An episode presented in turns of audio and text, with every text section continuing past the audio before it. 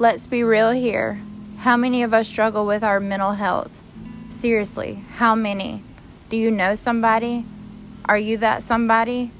If you are, please listen. It's already 2021 and this topic is still sketchy. I'm here to inspire those who are afraid to speak on this. I want to encourage you to share your story and help change lives. I'm discussing mental hospitals, doctors, prescriptions, and everything else people are ashamed of. This made me who I am, and I'm here to remind you that you aren't alone.